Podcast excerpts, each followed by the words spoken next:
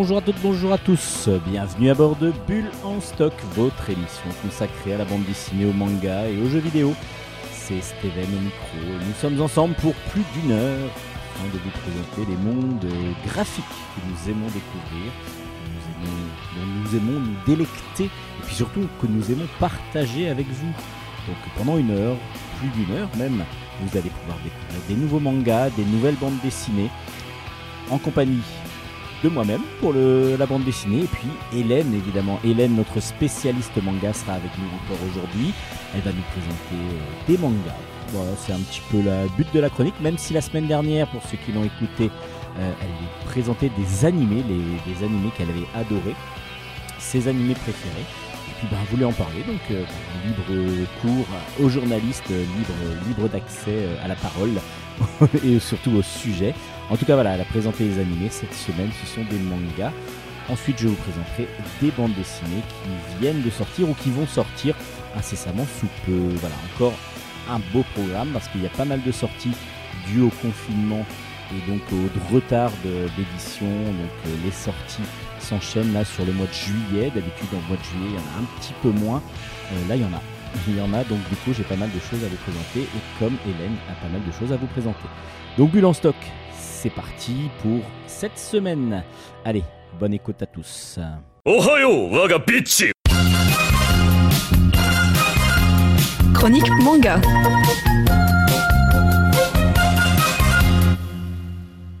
Konnichiwa, Burian Stock no Mangaran wo hajimemashou Salut, salut Démarrons la chronique manga de Bulle en stock Et oui, vous m'aurez reconnu, c'est bien Hélène, votre chroniqueuse manga et à ses heures perdues spécialiste de la langue japonaise, qui est là pour vous parler cette semaine encore de mes lectures. J'ai décidé cette semaine de démarrer ma chronique avec une petite phrase d'accroche japonaise, et bah ça me plaît bien de vous la dire en japonais, puis tout de suite après de vous la traduire en français. Je vais proposer à Steven de garder ce format, enfin de toute façon si j'ai décidé de le faire... Euh, je sais pas s'il a vraiment. Enfin, je ne vois pas pourquoi il me le refuserait. Voilà, voilà, bref, cessons parler de moi. Je ne suis pas là pour vous expliquer comment fonctionne euh, la création de la chronique, mais plutôt pour vous parler directement de manga, pour vous chroniquer des mangas. Sinon, ça ne serait pas une chronique. cette- En tout cas, ça porterait très mal son nom. Pour ceux qui me suivent régulièrement, je vous avais expliqué que j'avais deux séries de mangas à lire absolument, mais comme j'étais déjà dans des tomes avancés, l'une au tome 4 et l'autre au tome 5, j'avais envie de trouver un moyen de me procurer les tomes précédents afin de pouvoir vous en parler dans les meilleures conditions possibles. Et j'ai bien fait parce que pour avoir lu l'une des deux séries cette semaine, euh, je n'aurais rien capté du tout et je n'aurais rien pu vous expliquer si je n'en avais pas fait, enfin si je n'avais pas fait cela parce que c'est en tout cas pour celui de cette semaine une, une série très très psychologique, euh, science-fiction fantastique, euh, dans un futur très proche, écrit par deux Français. Euh, donc vous l'aurez compris, cette semaine je viens avec l'une des deux séries dont je vous avais parlé, qui en est donc au tome 4 pour celle-là, ainsi qu'une euh, euh, sortie toute récente des éditions Delcourt Tonkam que j'ai dévorée. J'ai vraiment beaucoup aimé cette série et j'espère que j'arriverai à vous la faire aimer également. Enfin cette série cette, ce premier tome qui est magnifique. Je crois que ça va être une série courte, il me semble que ça se terminera en trois tomes. Bref. C'est parti pour vous parler de l'un des deux euh, objets de lecture que j'ai eu cette semaine. Hmm, par lequel je vais commencer Et si je faisais la plouf Non, ça va être un petit peu long. Je vais en attraper un au pif. Alors, ça sera euh, Double Me qui est donc sorti aux éditions Ankama. En tout cas, le tome 4 est sorti peu avant le confinement et c'est donc le dernier tome qui est sorti. Euh, le, donc, le- l'auteur s'appelle, en tout cas comme nom d'auteur, Miki Makase et le dessinateur pour pseudonyme Otto-san. Ce sont donc deux jeunes gens qui sont français.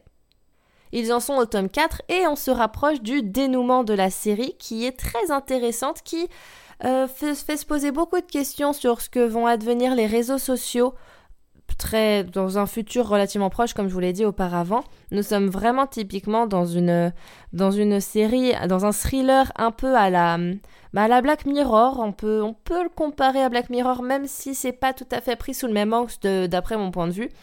Mais bon, je, voilà, je, je ne suis qu'une profane. Black Mirror, je n'ai pas tout regardé non plus, donc peut-être que certains épisodes de la série ont le même genre de, de, de, façon de penser, on va dire, de façon de présenter la chose que euh, le manga Double Me. Mais malgré tout, moi je trouve que c'est un peu plus euh, centré sur les, mm, enfin, sur euh, les vices des hommes avec la machine et pas l'inverse. Black Mirror, j'ai souvent l'impression que c'est un peu l'inverse, enfin que les gens sont un peu embourbés là-dedans alors qu'ils ont rien demandé, alors que dans Double Me, on a vraiment l'impression au bout d'un moment que qu'ils cherchent aussi. T'as envie de leur dire, ouais, mais en même temps, là, qu'est-ce que tu veux que je te dise? T'as tout fait pour que ça se termine comme ça finalement. Bref, donc de quoi ça nous parle? Ça nous parle d'une jeune fille qui s'appelle Aiko, qui parlait tout le temps avec euh, sa meilleure amie Ellie sur une application qui s'appelait Double Me. On peut penser que Double Me, en fait, c'était une espèce de WhatsApp. Sauf que l'ingénieur euh, technologique de Double Me, ouais, je pense qu'on peut dire ça, en tout cas celui qui s'occupait de la programmation de l'application, a eu une idée de génie, entre guillemets, c'est-à-dire qu'il a voulu sortir une autre application liée à DoubleMe qui s'appelle Résurrection. Résurrection, elle porte excellemment bien son nom parce qu'en fait, elle sert à parler à des amis qui sont décédés. Seulement, enfin ça fonctionne seulement si euh, cet ami a utilisé DoubleMe régulièrement avant sa mort pendant les deux années précédant son décès. Voilà, déjà, il y a quand même plusieurs conditions à remplir pour pouvoir euh, devenir une liste de chiffres, un algorithme sur résurrection. Mais ça, c'est tout à fait possible quand on imagine que par exemple beaucoup d'entre nous utilisent WhatsApp ou Messenger tous les jours depuis plusieurs années.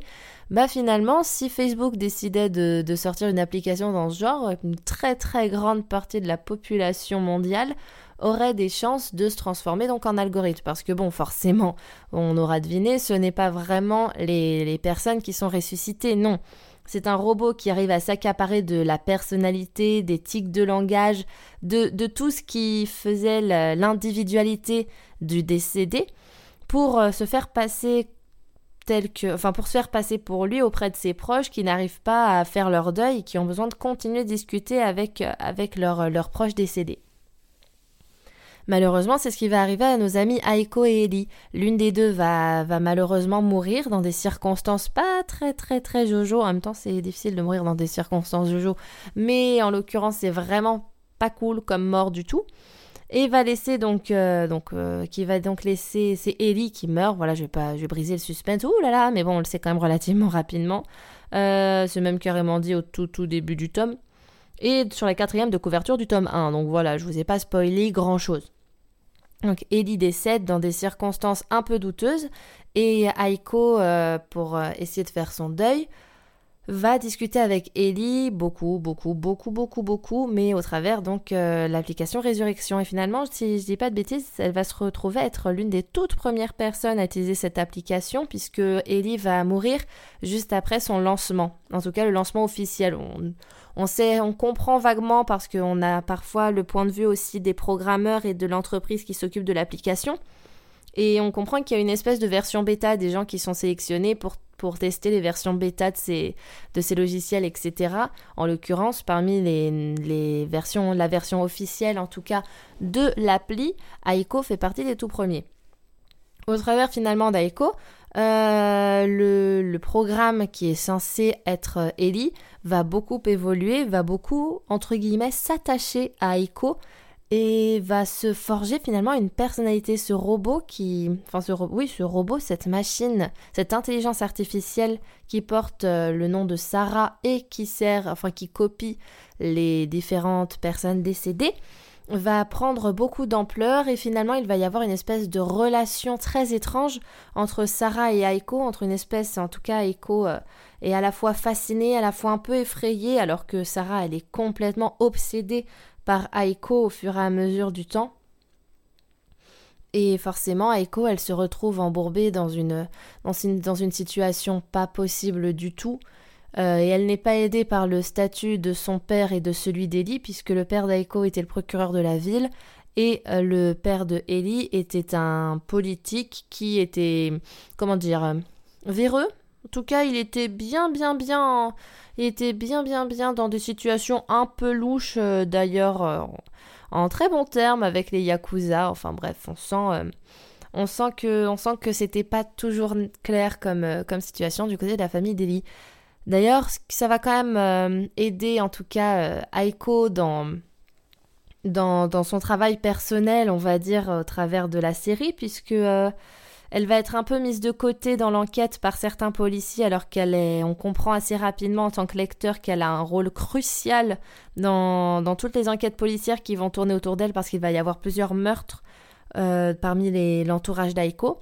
Elle va avoir un rôle crucial là-dedans, mais étant donné les euh, circonstances notamment du père d'Ellie, enfin les conditions dans lesquelles euh, était le père d'Ellie, la plupart des policiers vont partir plutôt sur une piste mafieuse, une revanche entre mafia, etc., etc. Enfin bref, je vais éviter de vous en parler plus du scénario, même si dans le tome 4 on a vachement, mais vachement avancé. Euh, Aiko n'est plus du tout la même qu'au premier, qu'au premier tome, ou qu'au premier chapitre aussi du coup. Elle a une véritable évolution, malgré tout, elle est... Enfin, moi, je, vais vous dire, en fait, j'ai du mal avec ce genre de personnage que je trouve un peu antipathique par moment, parce que euh, elle a tout pour être heureux, mais elle prend comme de par... Enfin, elle prend toujours, toujours, toujours les décisions qui vont faire qu'elle va tout casser, qu'elle va pas réussir finalement à obtenir ce bonheur qu'elle recherche tant, puisque c'est impossible pour elle. Je vais pas vous dire pourquoi, il y a une, raison clé euh, dans la psychologie du personnage qui explique pourquoi elle est dans cette situation, mais bon, si je vous le dis, ça sera beaucoup moins intéressant d'aller vous procurer le manga, mais c'est expliqué assez rapidement, mine de rien, dans le scénario. Donc euh, voilà, Iko, elle se retrouve dans une situation pas possible. Euh, elle essaie de se, de, de se cacher, elle essaie de s'enfuir. Elle, ne sait pas vers qui se tourner parce que, en l'occurrence, euh, tout le monde lui tourne le dos à ce moment-là. C'est, une, elle est dans une situation vraiment terrible, mais en même temps, elle, euh, n'a rien fait pour essayer de se trouver dans, une autre situation. Enfin bref, je vais pas vous en dire plus. Moi, voilà, j'ai, j'ai du mal avec ce genre de personnage. C'est pour ça que j'ai pas apprécié à sa juste valeur Breaking Bad parce que euh, Walter White m'avait fait à peu près le même genre d'effet. Vous savez, pour ceux qui ont déjà vu, il y a des fois où on a envie juste de mettre pause, de, de pouvoir faire sortir Walter White de l'écran et lui dire Mais pourquoi t'as fait ça? Pourquoi? T'avais 10 millions d'autres solutions et t'as fait ça. Bah voilà, j'avais un peu le même genre de sentiment avec Aiko. Bref. Euh, donc voilà, je vais m'arrêter là pour le scénario. Maintenant, je vais vous parler plutôt du dessin. Donc pour ce faire, j'attrape un tome. Comme ça, c'est quand même plus pratique. Euh, les dessins sont, assez intéressants. Ça se voit que c'est marrant parce que ça, se ressent que c'est pas un manga japonais, je trouve, dans les, dans les traits, dans les expressions de visage. Ils sont quand même plus euh, européens. Je sais pas si je sais pas si vous voyez parce que malgré tout les, les personnages de, manga ont quand même un côté très très euh, très occidental avec des très grands yeux etc. On sait que ça vient notamment d'Astro Boy, enfin de l'auteur d'Astro Boy, Osamu Tezuka, qui euh, s'était inspiré dans un premier lieu des yeux de Bambi. Bref, je suis pas là pour faire un cours d'histoire du manga. Euh, mais on, les traits sont plus épais, notamment. C'est pas tout à fait. C'est un peu à mi-chemin avec une, avec une bande dessinée, je trouve. Par pas toujours. Hein. Il, y a des, y a certaines cases où on, on, se retrouve vraiment dans un manga pur et dur, avec, euh, avec la trame très sombre, les lines très fins et très précis. En tout cas, sur les scènes un peu, un peu fixes. Mais dès qu'il y a du mouvement, Là, on se retrouve à nouveau dans un, côté un peu plus européen. On sent qu'en tout cas, le dessinateur a une formation euh, en France et non au Japon. Et je trouve ça assez intéressant. Les personnages ne se ressemblent pas. Ils sont, hauts en, ils sont hauts en couleur. Oui, c'est comme ça qu'on dit. Excusez-moi. Et, euh, et mine de rien, il y a quand même beaucoup de rebondissements. Même si on a quand même une bonne partie des tenants et des aboutissants de, de, l'histoire dès la fin du premier tome et début du deuxième tome. Il y a quand même beaucoup de choses par, d'un point de vue des policiers, etc., qui se passent et qui font que qu'on est régulièrement surpris. En fait, pour tout vous dire, quand j'ai lu le, le dernier tome, j'étais, j'étais en pause repas au travail et j'étais j'ai, juste avant, j'étais en train de me plaindre, me dire oui, Aiko, elle me saoule, là. Enfin, ils comprenaient pas ce que je leur disais comme ils ont pas lu la série, mais j'ai, je me suis plaint pendant trois tomes. Et à la fin du quatrième tome, je l'ai refermé, j'ai regardé mes, mes collègues et je leur ai dit Ah non, mais là, faut absolument que j'ai la suite. Je, je, ne peux pas tenir sans avoir la suite. Voilà, je suis quelqu'un de paradoxal. Moi, je, même quand, même quand l'histoire m'énerve, je ressens le besoin de connaître euh, ce qu'il va se passer. D'ailleurs, les, dans les notes d'auteur du tome 4, on comprend que, que nous approchons grandement de la fin. Donc je pense qu'il reste un tome, voire deux max. C'est donc une série courte. J'ai vraiment hâte euh, de découvrir ce qu'ils euh, nous ont prévu comme fin, en espérant qu'elle qu'elle soit à la hauteur du reste du manga qui est quand même très bien pensé. Sur ce, je vous redonne les références du manga, s'appelle donc Double Me, le tome 4 est le dernier en date et qui est sorti aux éditions Ankama. L'auteur euh, du scénario est Miki Maakasu en tout cas de son pseudo. En réalité, il s'appelle David Borio et notre euh, dessinateur s'appelle Otosan. Je n'ai pas le nom à vous donner, désolé, il est resté euh, sous son pseudo.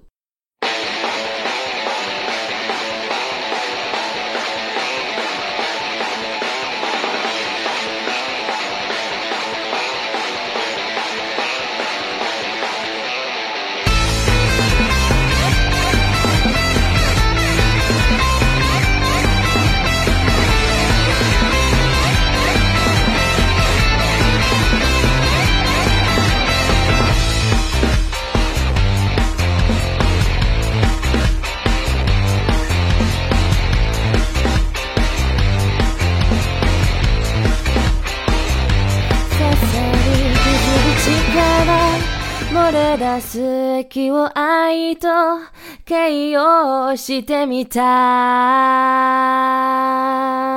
Ouais, ouais, je suis en forme ce soir ou ce matin, tout dépend de l'heure à laquelle vous m'écoutez. Normalement, il est censé être midi à l'heure à laquelle sort cette chronique, donc je vous dis n'importe quoi quand je dis ce soir. Euh, mais oui, aujourd'hui j'ai décidé de, de, de, beaucoup parler ou chanter en japonais. Oui, je chante carrément. Je... On ne m'arrête plus. Euh, stoppez-moi, enchaînez-moi, sinon je continuerai jusqu'au bout. Mais en même temps, ça va très bien avec le manga suivant que j'ai vraiment adoré qui parle d'une jeune fille fanatique de rock and roll. En l'occurrence, en tout cas, j'en profite juste pour vous dire que l'extrait qu'on vient d'entendre était la version instrumentale de Mosaic Roll, qui est une chanson donc euh, japonaise euh, écrite par euh, Deco 27 qui est euh, vraiment très bien. Deco 27, c'est un peu une, espèce de référence parmi les compositeurs vocaloïdes euh, au Japon. Pour ceux qui ne connaissent pas les, vocaloïdes, c'est quelque chose de très complexe et pourquoi pas un jour peut-être que je vous ferai une chronique à ce sujet, même si ce n'est pas un manga, c'est quand même un point culture euh, très intéressant à étudier, je trouve, et qui a quand même une espèce de proximité, une très certaine proximité en tout cas, avec l'univers manga animé. Avant de commencer ma présentation de ce manga, je, vais vous lire un petit quelque chose. Il paraît que, si on écrit un vœu, qu'on l'enterre au pied de la statue du Golden Ship, et qu'il y reste sept ans et sept mois sans que personne le déterre, alors ce souhait se réalise.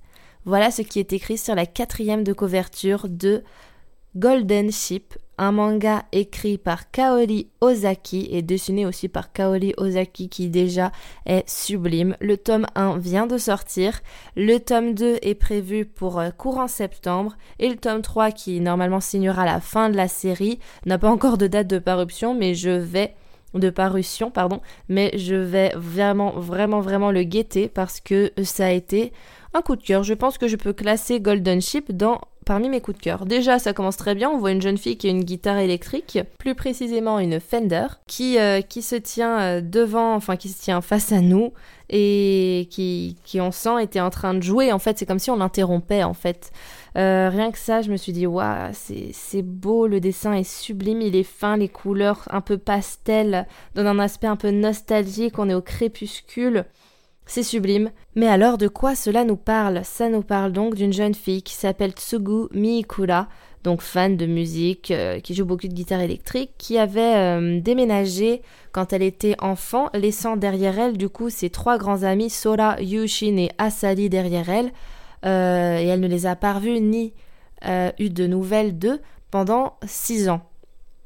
Du, du, jour au lendemain, suite à la séparation de ses parents, elle, euh, sa sœur et ses nièces euh, sont, rentrent finalement dans sa ville natale.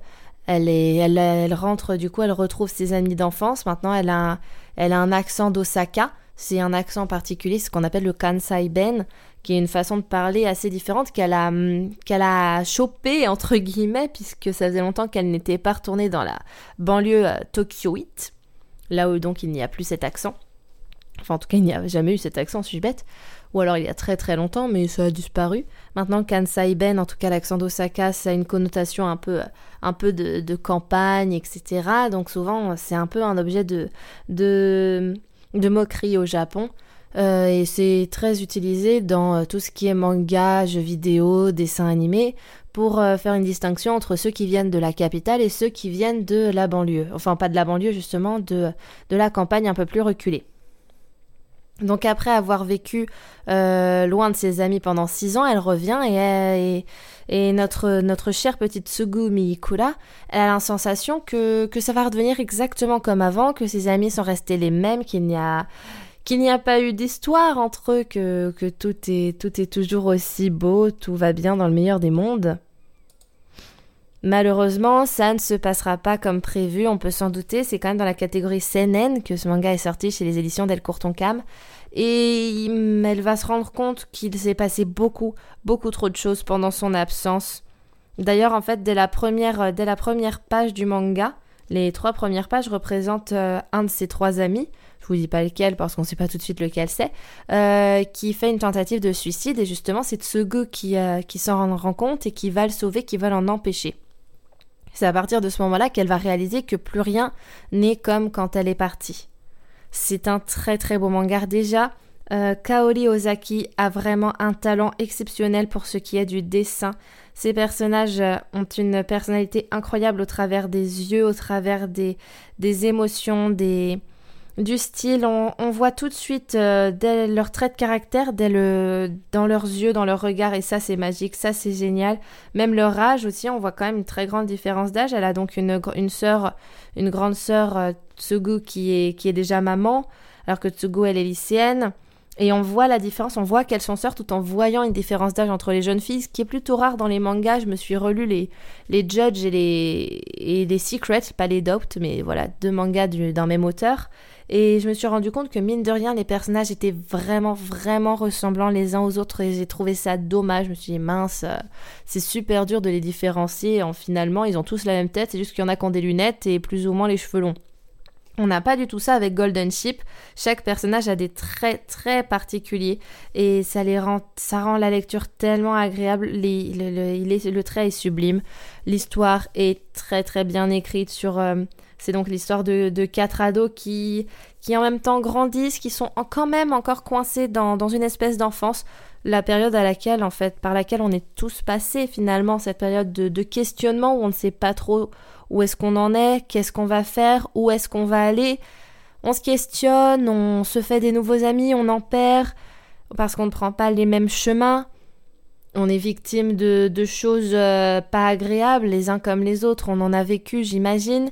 En même temps, est-ce qu'on n'aurait pas été aussi ceux qui ont provoqué des, des, choses désagréables pour d'autres, pour d'autres élèves de notre âge? Enfin bref, toutes ces questions qu'on, qu'on se pose quand on a 16 ans sont euh, dans ce manga tellement bien amenées. On a quand même affaire à des, en tout cas à une Tsugu qui est très euh, infantilisée, on va dire, parce qu'elle a du mal à ouvrir les yeux sur euh, ce qui l'attend euh, parmi le monde des adultes. Et mine de rien, pourtant, c'est elle qui a le plus de cran et qui décide de prendre son, destin en main et, et de, de, partir tête baissée, et en emmenant avec elle, en emmenant avec elle dans son délire un ami.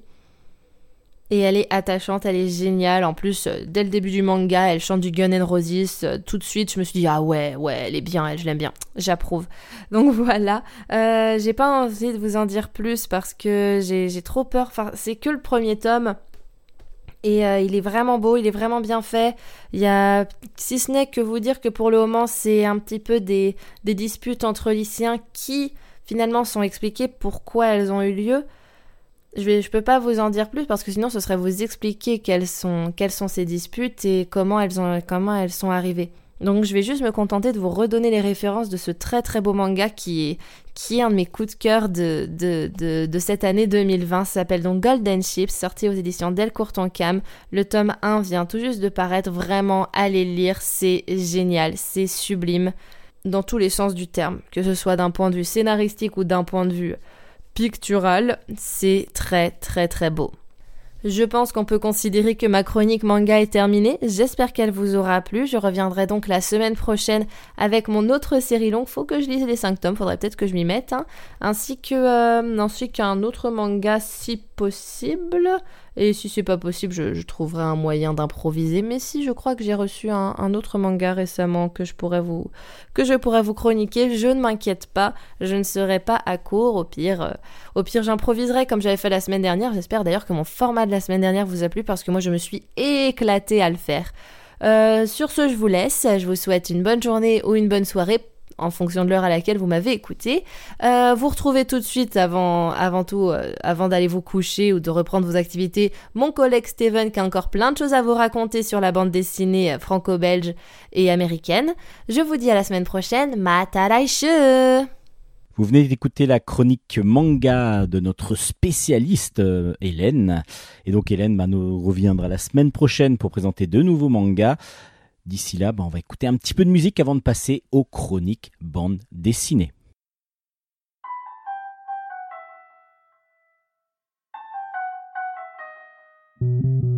Si demain tu reviens, faut vraiment que ce soit bien. T'impressionnes tout ton monde avec des chansons profondes.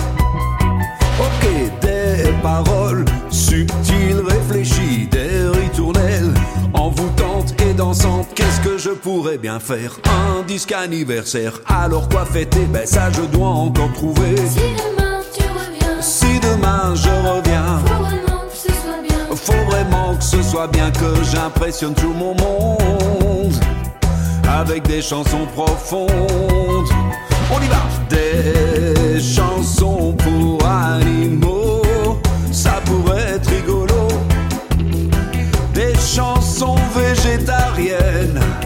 sans arachides, sans gluten.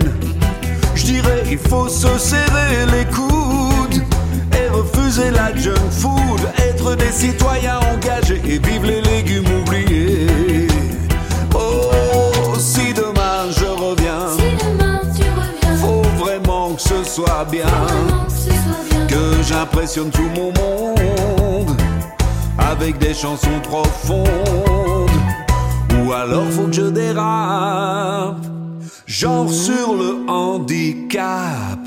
Puis je dirais que c'était pour rire que je voulais faire réagir. S'en suivrait tout un débat. Pouvais-je ou ne pouvais-je pas? Et puis peut-on rire de tout? Peut-on rire quand et où? Faudrait un truc nouveau, mais qui ne le soit pas trop.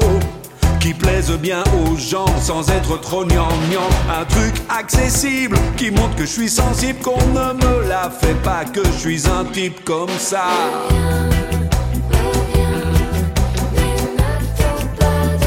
Pas demain.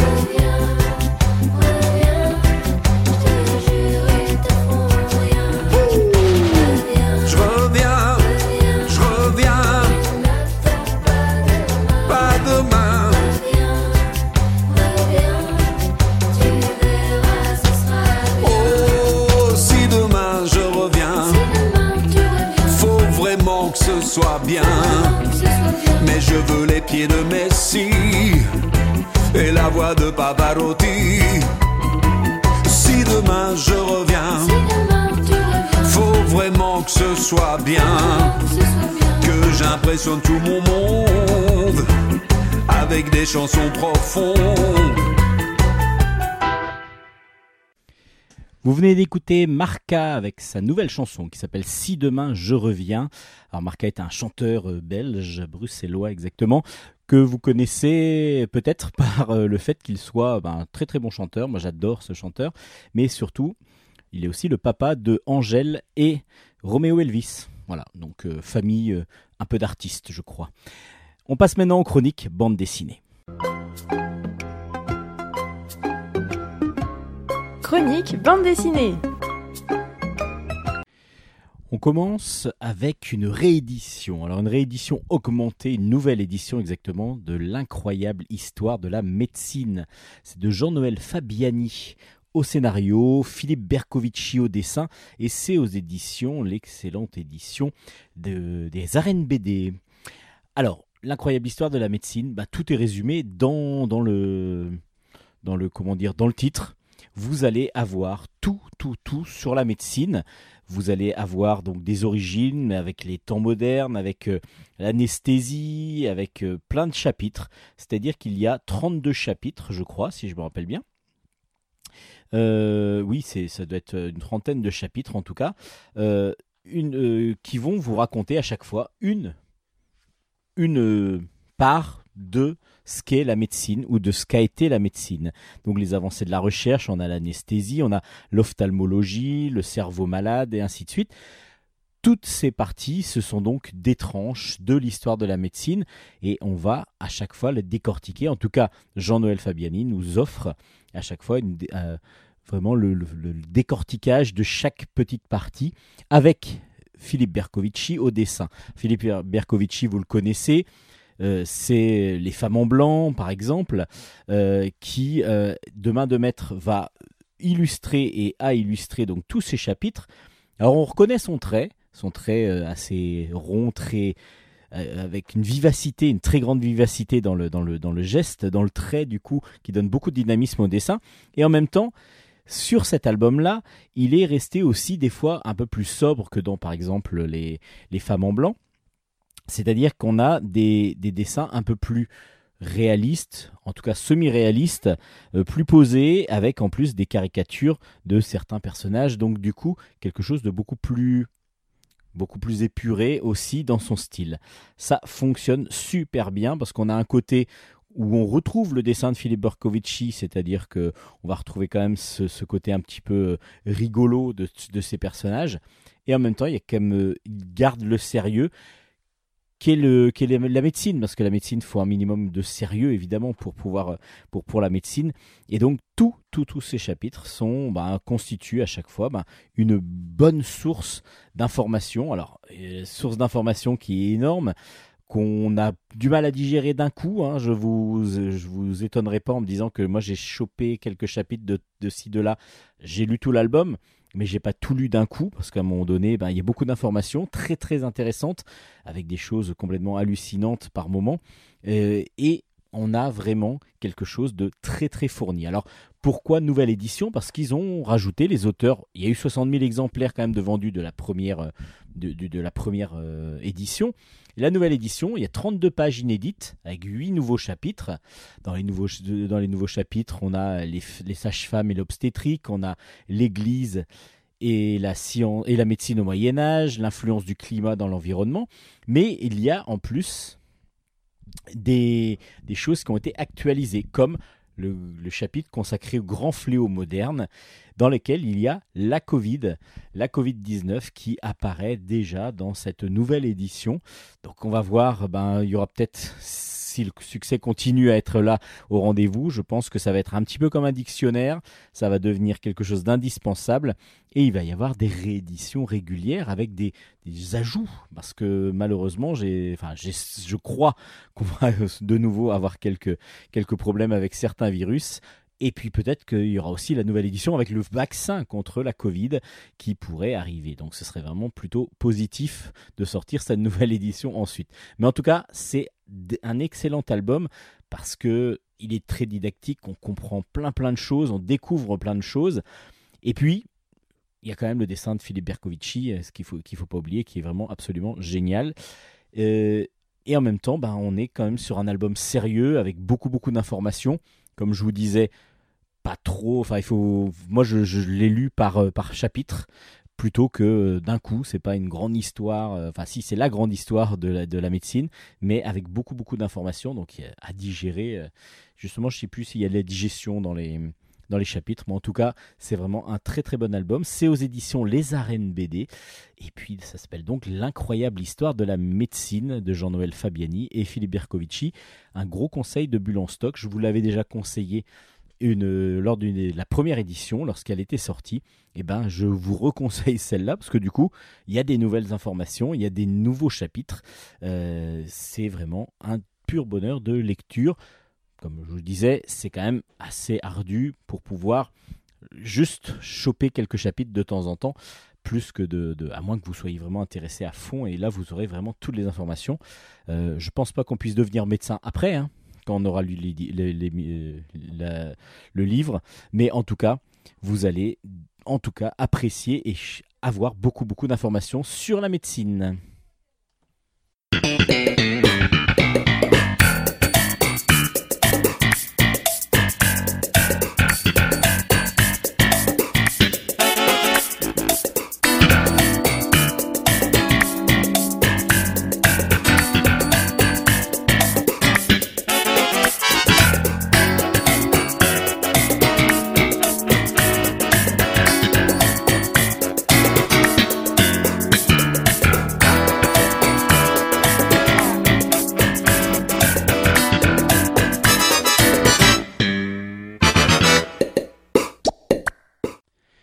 Passe maintenant à un album de Peter Van Dongen. Ça s'appelle Fichu Famille.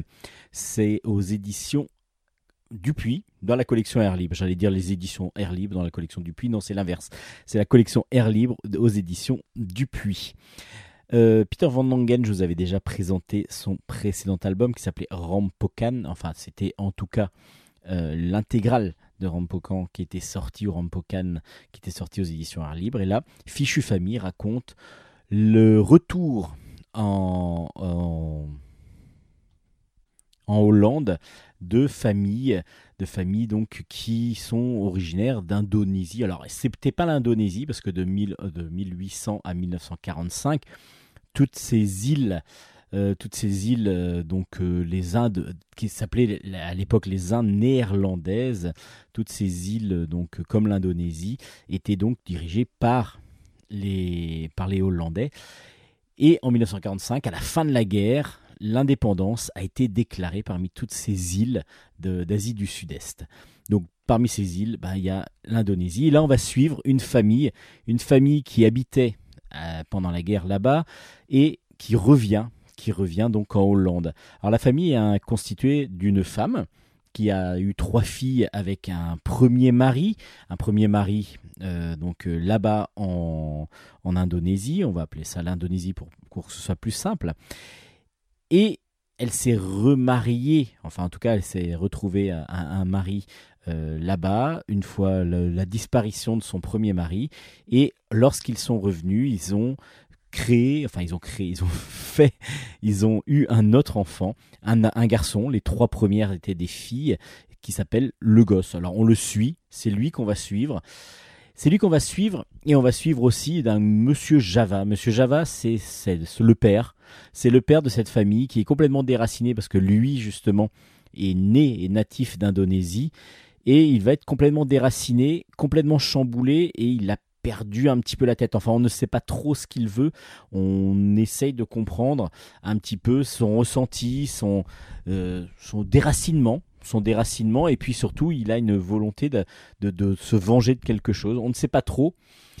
Et puis, il y a ce gamin qui est trimballé comme ça entre trois grandes sœurs qui l'aiment, qui, qui l'apprécient beaucoup, mais euh, une mère qui se sent pas obligatoirement bien dans cette famille, qui veut repartir, en tout cas délaisser tout un petit peu. Heureusement que ses filles au début la retiennent. Et puis ce père qui part, lui, petit à petit, dans une sorte de folie, dans une sorte de dépression euh, qui va tourner à la folie. Et ce gamin, ce gamin qui va, lui, petit à petit, se créer un univers total. Il va se créer un univers total avec un, frère, un frère euh, imaginaire, avec un pilote. Un pilote, lui, il a envie de devenir pilote euh, d'avion, euh, et du coup, il se crée un pilote aussi qui devient son ami. Enfin voilà, on est dans un, dans, vraiment dans un, dans un récit assez, assez troublant qui part un petit peu à gauche, à droite. C'est voilà, on est un petit peu dans le- comme si on était dans l'esprit et du, du petit, du gosse, et du père, un petit peu délirant, un petit peu fou, avec une narration totalement délié, qui, ne suit pas obligatoirement une narration classique. C'est assez perturbant. Moi, j'ai eu un petit peu de difficulté à suivre cette fichue famille, et pourtant, j'ai vraiment été attiré et par le récit, parce que du coup, il y a de, de l'onérisme, il y a de, de la poésie par moment. Le dessin, alors si vous aimez le dessin ligne claire, il faut savoir que Peter Van Dongen a, enfin a dessiné, euh, le 25 et le 26 euh, de la série Blake and Mortimer. Euh, donc il a repris la, plume, en tout cas le, le crayon ou la plume, pour dessiner les deux héros de Jacobs. Donc vous voyez la ligne claire, il est vraiment dans ce style-là. Donc si vous aimez la ligne claire, vous allez adorer le dessin. Et moi j'aime beaucoup ce style de dessin-là. J'ai vraiment beaucoup apprécié le dessin. Après, comme je vous ai dit, la narration est un petit peu floue, un petit peu vague, part un petit peu dans tous les sens. Et en même temps, il y a des moments de poésie totale, que ce soit graphiquement ou même scénaristiquement. Et on arrive euh, petit à petit bah, à se à, suivre, en fin de compte, cette famille qui part un petit peu, euh, pas en lambeaux, mais qui part un petit peu chacun de son côté, avec la folie comme ça de, ce gamin qui s'invente des choses. C'est assez troublant. C'est assez troublant. Euh, c'est tiré d'un roman, d'un roman euh, qui de Adrian Van Dis, qui donc un roman que vous pouvez en plus retrouver si vous voulez le suivre, si vous voulez le lire chez Gallimard. Mais cette fichue famille est euh, donc m'a laissé un, sentiment et de trouble un petit peu dans ma lecture, et en même temps euh, de, ravissement par le graphisme, et puis par certaines scènes qui sont vraiment superbes. Donc euh, je suis un petit peu en dualité là dans ma, tête lorsque j'ai lu Fichu Famille. Il faudra peut-être que je le relise pour pouvoir me faire une idée totale et vraiment définitive de cet album. Je vous conseille de le, de le feuilleter, de le lire. Je pense que le feuilleter, vous serez attiré par le dessin. Si en plus vous aimez la ligne claire, ça c'est évident. Parce que la ligne claire, elle est vraiment très superbement bien maîtrisée. Et puis ça donne vraiment envie. On est entre du, du Jacobs justement, mais avec du Berthet aussi un petit peu. Euh, moi, j'adore ce, j'adore Berthet, donc, euh, qui est un de mes dessinateurs préférés. Donc on n'est pas loin de, de certains albums de, de Berthet dans le style graphique, hein, je parle bien. Et puis, euh, ben, scénaristiquement, c'est comme, euh, voilà, comme je vous ai dit, à vous de, de vous faire votre opinion, de suivre euh, les mésaventures, les, le retour difficile de cette famille et en particulier de cet homme, Monsieur Java, déraciné totalement de, de, son pays natal, d'Indonésie, et qui pourtant adore ses enfants et adore voilà sa famille, mais qui est très perturbé, qui est qui, qui perd un petit peu en vrille à cause de ce retour euh, qu'il n'a pas souhaité obligatoirement. Fichu Famille, vraiment un album original. À vous de vous faire votre opinion. Euh, je pense que ce sera le meilleur moyen pour euh, voir si vous appréciez cet album.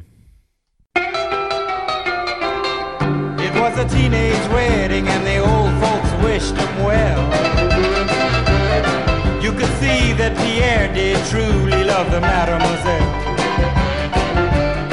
And now the young monsieur and madame have rung the chapel bell. C'est la vie, say the old folks. It goes to show you never can tell. Attention, attention. Maintenant, on va sur les mers. Les mers avec un corbeau. Un corbeau, donc euh, le nom de l'album c'est Raven. Raven, c'est dire corbeau en, anglais. Le tome 1 s'appelle Nemesis et c'est de Mathieu Laufray. C'est un sublime album aux éditions d'Argo. Alors, c'est une histoire de pirate. On retrouve donc Mathieu Laufray qui nous avait déjà offert un Long John Silver euh, absolument magnifique euh, dans bah là, tout seul, tout seul euh, au, aux manettes, enfin en tout cas aux commandes de ce bateau pirate. Et on va suivre Raven. Raven, c'est un pirate. Un vrai, un solitaire, qui, qui a vraiment une personnalité forte, qui s'en sort toujours, qui frôle toujours un peu la mort. Bah justement, dès le début de l'album, on le retrouve accroché à une encre, mais l'encre, elle est dans l'eau. hein.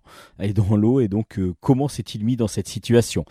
Il faut savoir que Raven, ben voilà, il est chanceux peut-être, il est, euh, il est prêt à tout, il est surtout, surtout, surtout, ben, il est prêt aussi à, à- pouvoir euh, tuer n'importe qui. Enfin, et voilà, il n'est pas, pas très honnête par moment. Il a en tout cas une soif d'or, dans- envie de, de, de gagner des, de un trésor, de trouver un trésor. Et justement, au début de l'album, donc on le retrouve enchaîné, mais on revient un petit peu en arrière et on le, on le retrouve sur l'île de Tortuga. Tortuga, il revient seul d'une expédition. Le, bateau dans sur lequel il était, il a coulé carrément, il a été détruit, et c'est le seul survivant. Mais normal, quoi. Bon, c'est mal vu quand même hein, de la part des, des autres pirates de l'île de Tortuga. Euh, mais lui, il en a un petit peu rien à faire. Il, lui, ce qu'il veut, c'est continuer, continuer ses aventures, continuer à, essayer de trouver un trésor. Et justement, il y en a un.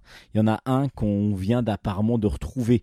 C'est un trésor euh, enterré à Morne, sur l'île de la Morne au Diable. Et il va donc essayer de récupérer ce trésor. Il va essayer d'être le premier sur place parce qu'il y a, il y a Lady Darksea. Lady Darksea, elle aussi, c'est une pirate. Pareil, c'est euh, Raven, mais en femme. Et elle, par contre, elle a les possibilités, vu qu'elle a euh, des bonnes, euh, des bonnes connaissances, et puis surtout, elle est vraiment associée avec euh, Bastard de Fontenay, donc celui qui dirige un petit peu l'île de Tortuga.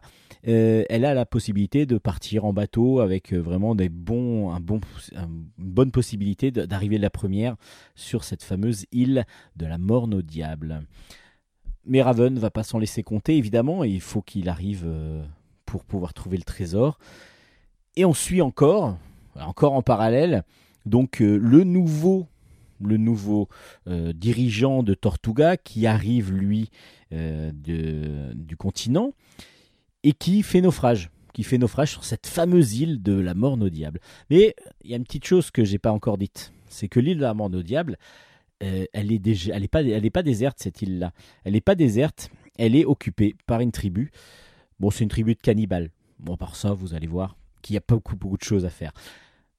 Mathieu Loffray nous offre un premier album plein, plein, plein, plein de, avec plein, plein de, de, de- de plaisir déjà, première chose, plaisir de graphique, plaisir de lecture, super agréable, et puis surtout plein de débuts, enfin, c'est un début d'aventure avec plein de pistes qu'on a envie de suivre et on a hâte, hâte, hâte d'avoir la fin. C'est juste, euh, enfin, la suite, même pas la fin, mais on a vraiment, il nous met l'eau à la bouche. On est vraiment dans un, dans un superbe film de pirate. Enfin, c'est un album de pirate, mais on a vraiment l'impression de suivre une grosse aventure euh, qui pourrait très bien se passer euh, au cinéma et ça fonctionnerait super bien.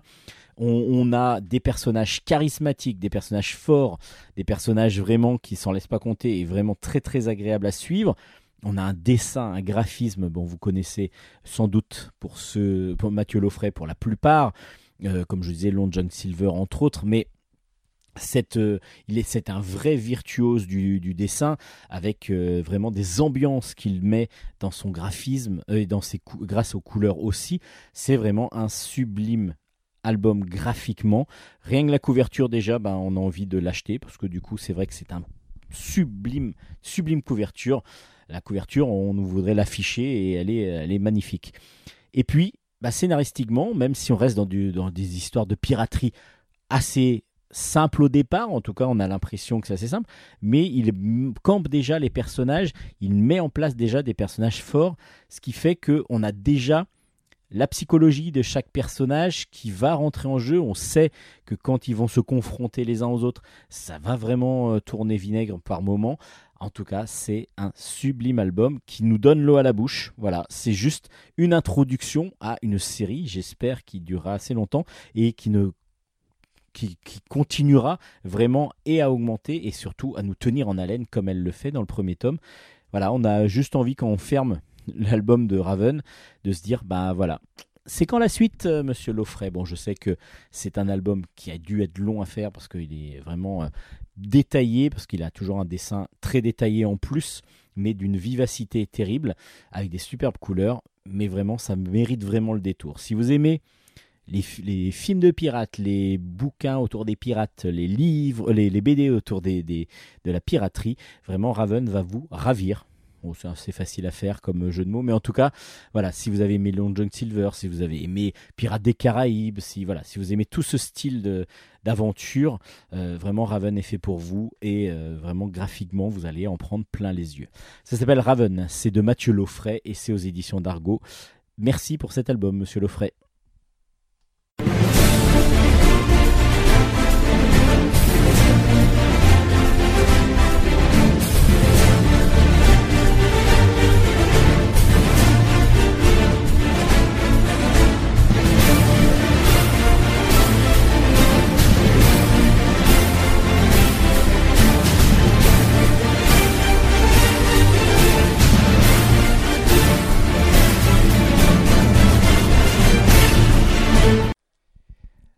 Lobaloka. Alors le tome 5 est sorti, mais qu'est-ce que c'est Lobaloka? Bah, Lobaloka, c'est un spin-off d'une grande série qu'on a adorée, une grande série de Run, qui s'appelle Mutafukaz. Là, Mutafukaz, on retrouve Run au scénario, donc le créateur de Mutafukaz, et des dessins de Guillaume Singelin. C'est aux éditions Ankama. Alors, faut savoir que Lobaloka, c'est pas un album complet, ce sont pour l'instant des fascicules. Là, il y a le cinquième qui est sorti, et tous ces fascicules forment une histoire. Alors, c'est très intéressant parce que tous les deux mois à peu près, il y a deux, trois mois, il y a un, fascicule qui sort, un petit peu comme si vous lisiez un comics. Et donc, vous allez avoir sous forme de chapitres, sous forme de, nouvelles, de nouvelles, vous allez avoir la suite comme ça de Lobaloka. C'est vraiment super intéressant comme système de sortie. Euh, il y avait déjà eu Puta Madre qui était sorti de ce, dans ce type-là, toujours un spin-off de Mutafukaz, et je crois que Puta Madre ensuite est sorti en intégrale. Moi j'aime bien les petits fascicules comme ça, ça change un petit peu et c'est ça nous fait penser un petit peu à du comics justement dans sa façon de, de sortir dans un format court. Donc il doit y avoir une trentaine de pages à chaque fois. C'est pas très cher, 3,90€. Alors après, est-ce que les premiers sont encore disponibles? Je ne suis pas sûr parce que justement c'est un petit peu une, une série qui est un petit peu euh, un, qui un petit peu courte volontairement pour, pour, pour après faire une intégrale. Mais en tout cas, Mutafukaz Lobal Loka, le cinquième vient de sortir. Je vais quand même vous raconter ce que c'est. On se retrouve donc dans la ville de Dark Meat City, la fameuse ville de Mutafukaz, et on suit une jeune demoiselle qui s'appelle Guada. Guada, c'est une jeune fille qui est élevée par sa maman, qui n'a pas connu son père, et dès le premier, premier dès le début des albums, pas de l'album 5, mais des, albums, euh, on va la retrouver en fâcheuse posture, c'est-à-dire qu'elle va à un moment donné s'énerver euh, très fort contre, contre une demoiselle qui la cherche vraiment beaucoup, qui la rabaisse en plus, et elle va lui foutre une trempe, on va dire comme ça. Elle va sortir de ses gonds et elle va devenir très très violente contre elle. Ben voilà, elle est virée du lycée. Elle est même mise, elle est même, euh, comme il y a eu, comme il y a eu plainte, elle est même mise euh, au banc des accusés avec bracelet électronique obligatoire pendant un certain temps et un psy qu'elle doit aller voir. Elle est donc enfermée chez elle, elle va juste voir son psy et elle euh, se pose plein de questions. À un moment donné, lorsqu'elle s'ennuie vraiment, elle va commencer à chercher un petit peu dans le grenier, elle va regarder un petit peu en rangeant chez elle et elle va découvrir que bah, une photo de son père, tout simplement, une photo, une le- photo de son père, qui en fin de compte El Diablo. El Diablo, alors c'est le diable, mais dans euh, c'est un diable catcheur, c'est-à-dire que c'était un très très célèbre catcheur euh, qui devenu euh, donc qui devait être son père. Donc sa mère lui explique que oui, c'était bien son père. À ce moment-là, elle n'a qu'une envie, c'est de d'aller sur les traces de son père. Alors d'aller sur les traces de son père de deux façons. Apparemment, El Diablo est décédé. Je dis bien apparemment parce que pour l'instant, on a encore un doute. Je ne sais pas plus que vous s'il est décédé ou pas. Euh, en tout cas, il a disparu. Son corps n'a jamais été retrouvé, mais il a disparu. Donc tout le monde le pense pour le, fait passer pour mort. Et Guada va donc aller sur les traces de son père, mais d'une autre façon, c'est-à-dire qu'elle va, elle veut aussi devenir catcheuse. Elle veut devenir catcheuse. Pour ça, elle va aller à la rencontre d'un partenaire de son père, le tigre, le tigre, Tiger, qui lui est dans une caravane. euh, voilà, c'est donc un homme très très musclé avec une tête de tigre, qui était catcheur avec euh, El Diablo et tous les autres euh, de la Lucha Madre, si je me rappelle bien, c'est le nom de- du, du groupe de lutteurs. Et il, euh, il va donc, euh, il va donc euh, bah, à la base pas comprendre et ne pas vouloir surtout aider Guarda, Guada, pardon, parce que lui il est un petit peu déconnecté du monde actuel. Et Guada, en, en, comment dire, accentuant sa demande, va réussir à le faire changer d'avis et il va commencer à l'entraîner. On se dit, bah voilà, ça va être un gros quelque chose d'action, etc. Alors il y en a de l'action, hein. il y en a beaucoup d'action, même dans le cinquième, il y en a beaucoup, il y en a vraiment pas mal. Euh, mais il n'y a pas que ça. Parce qu'en fin de compte, ce qui va être très intéressant, c'est la psychologie des deux personnages. Guada est en recherche d'un père, d'un père qu'elle ne retrouve pas, mais elle a, elle a besoin d'une image paternelle. Et le tigre, lui, est une, euh, est, une, et, et lui en recherche, il, enfin il n'est pas en recherche, mais en recherche de sociabilité, va-t-on dire. Là, il s'est complètement isolé, il est complètement à, exclu même, enfin il s'exclut lui-même un petit peu du monde, du monde actuel, il ne comprend pas du tout le monde actuel. Et le fait de retrouver, de rencontrer Guada et de suivre avec elle un petit peu ben, et son, son, son- sa montée dans, dans, la, dans la lutte, euh, dans la lutte euh, de- en catch, pardon, chercher chercher mes mots, euh, dans la lutte. Et puis après, ils vont faire une sorte de, road movie pour aller voir, euh, pour aller sur les traces du, père euh, donc de El Diablo.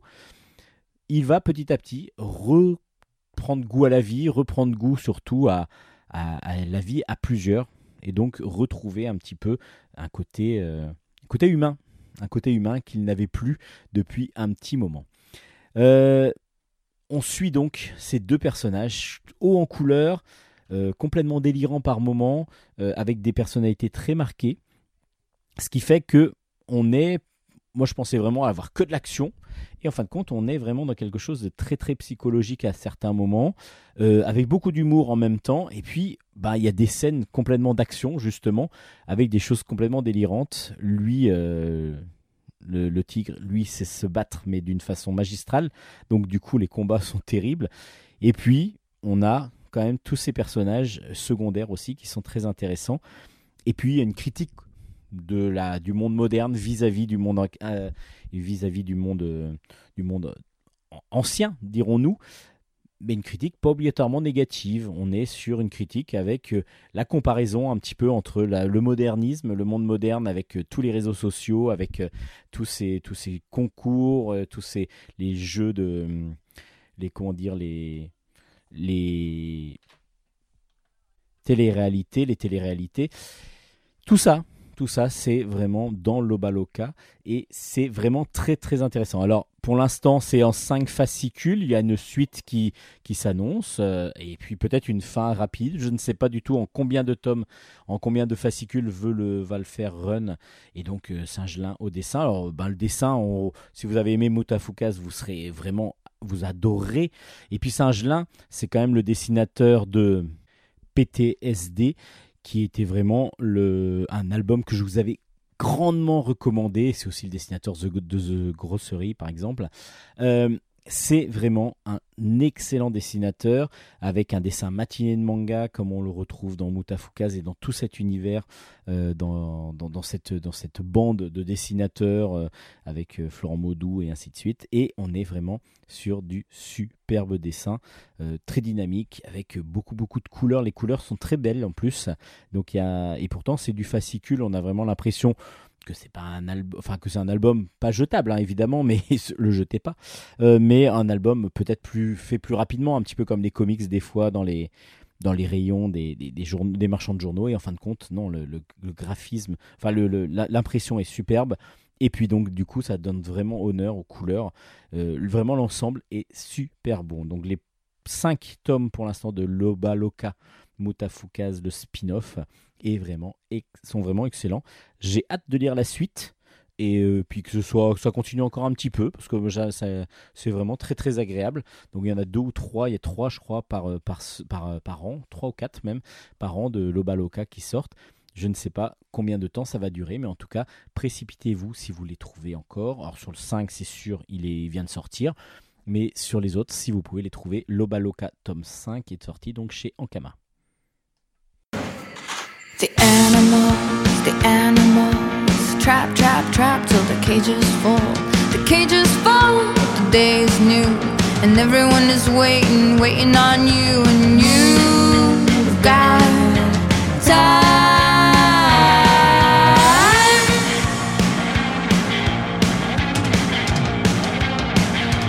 Think of all the roads, think of all their crossings. Taking steps is easy, standing still is hard. Remember all their faces, remember all their voices. Everything is different the second time around. And you've got time.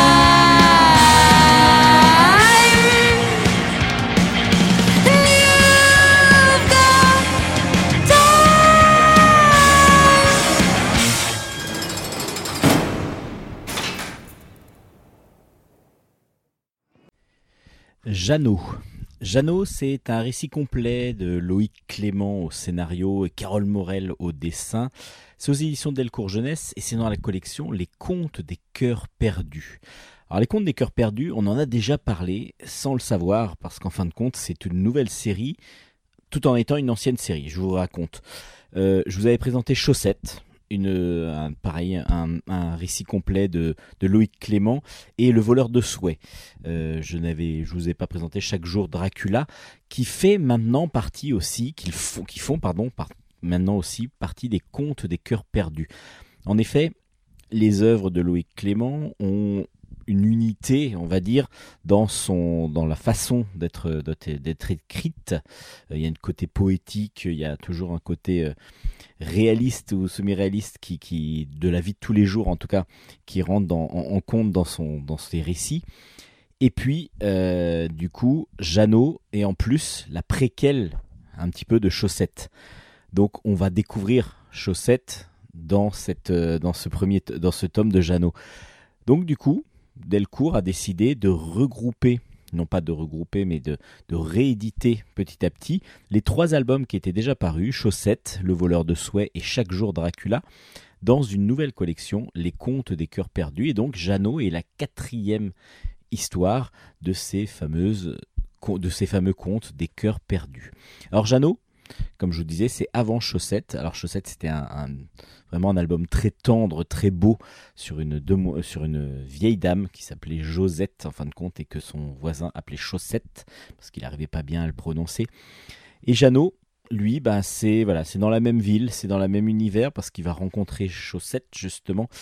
Euh, Jeannot, il est voilà vieux aussi, il est à la force de l'âge et il, euh, il commence ben, à voir, euh, à déjà être seul.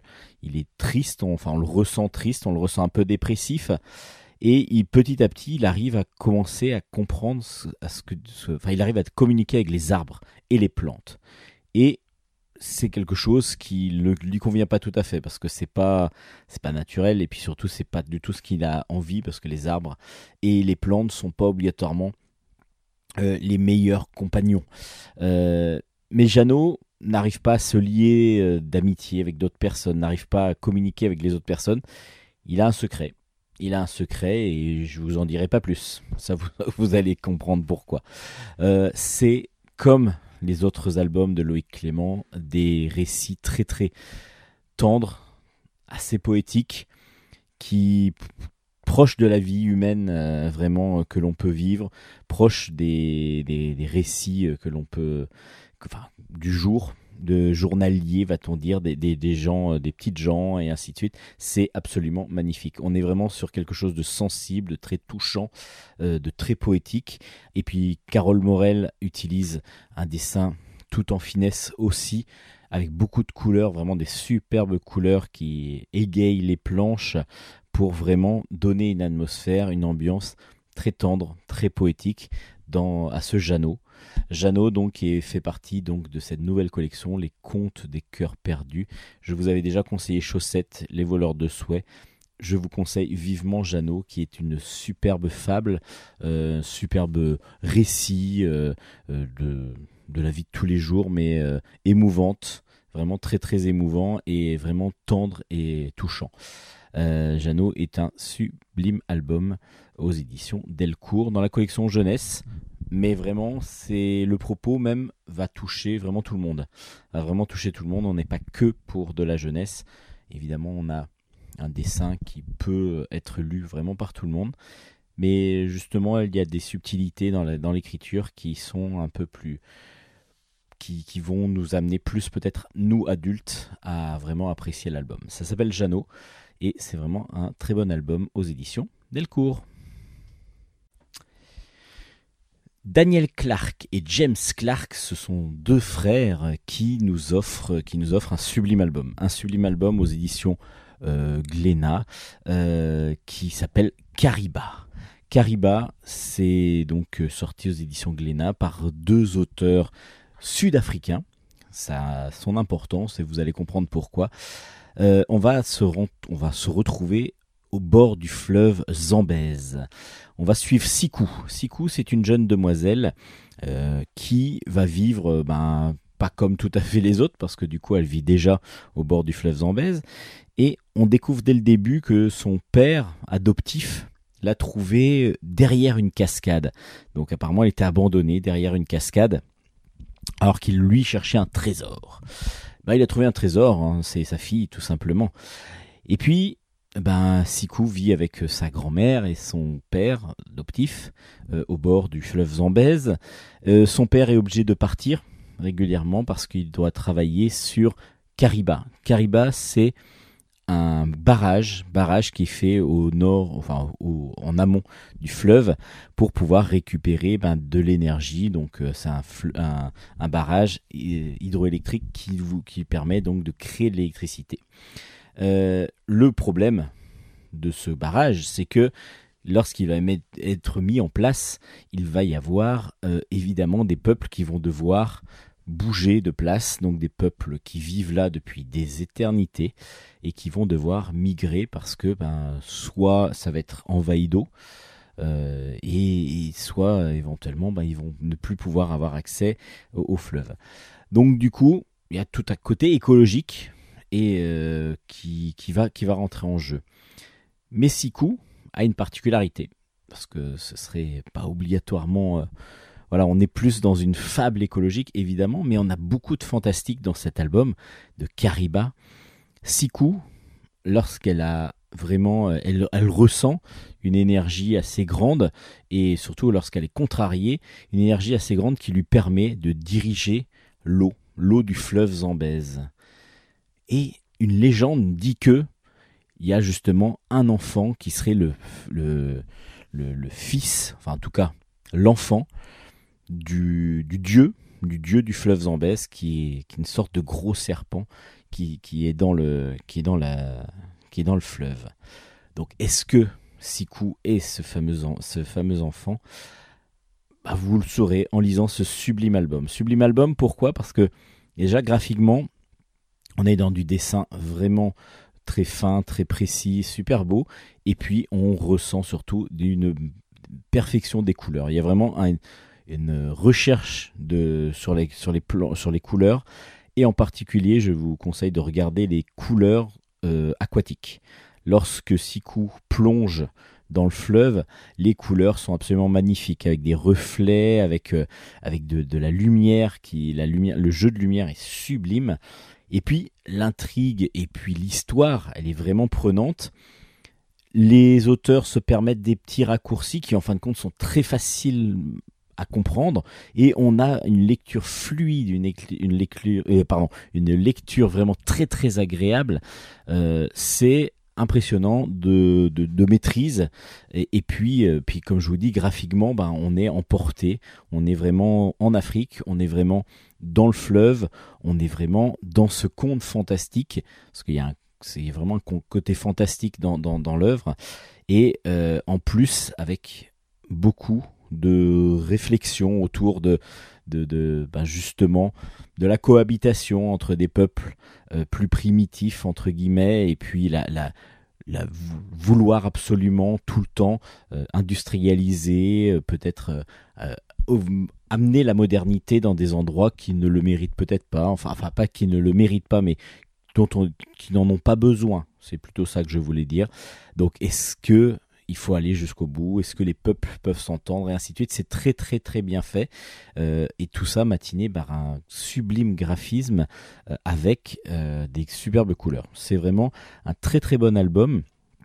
Un gros album qui est vraiment une surprise, enfin une surprise. J'avais vu la couverture, la couverture m'avait attiré, énormément attiré justement, et c'est vraiment une très très bonne lecture, un gros gros gros gros conseil de lecture de Bulle en stock. Kariba est un sublime album euh, qui vous ben voilà qui vous entraînera comme euh, moi il l'a fait en Afrique, en plein cœur de l'Afrique, et qui va vous donner, j'espère, autant de plaisir de lecture qu'il m'en a apporté. Donc Kariba des frères Clark, donc Daniel et James, deux auteurs sud-africains, aux éditions Glénat, une grosse grosse recommandation de Bulle en stock.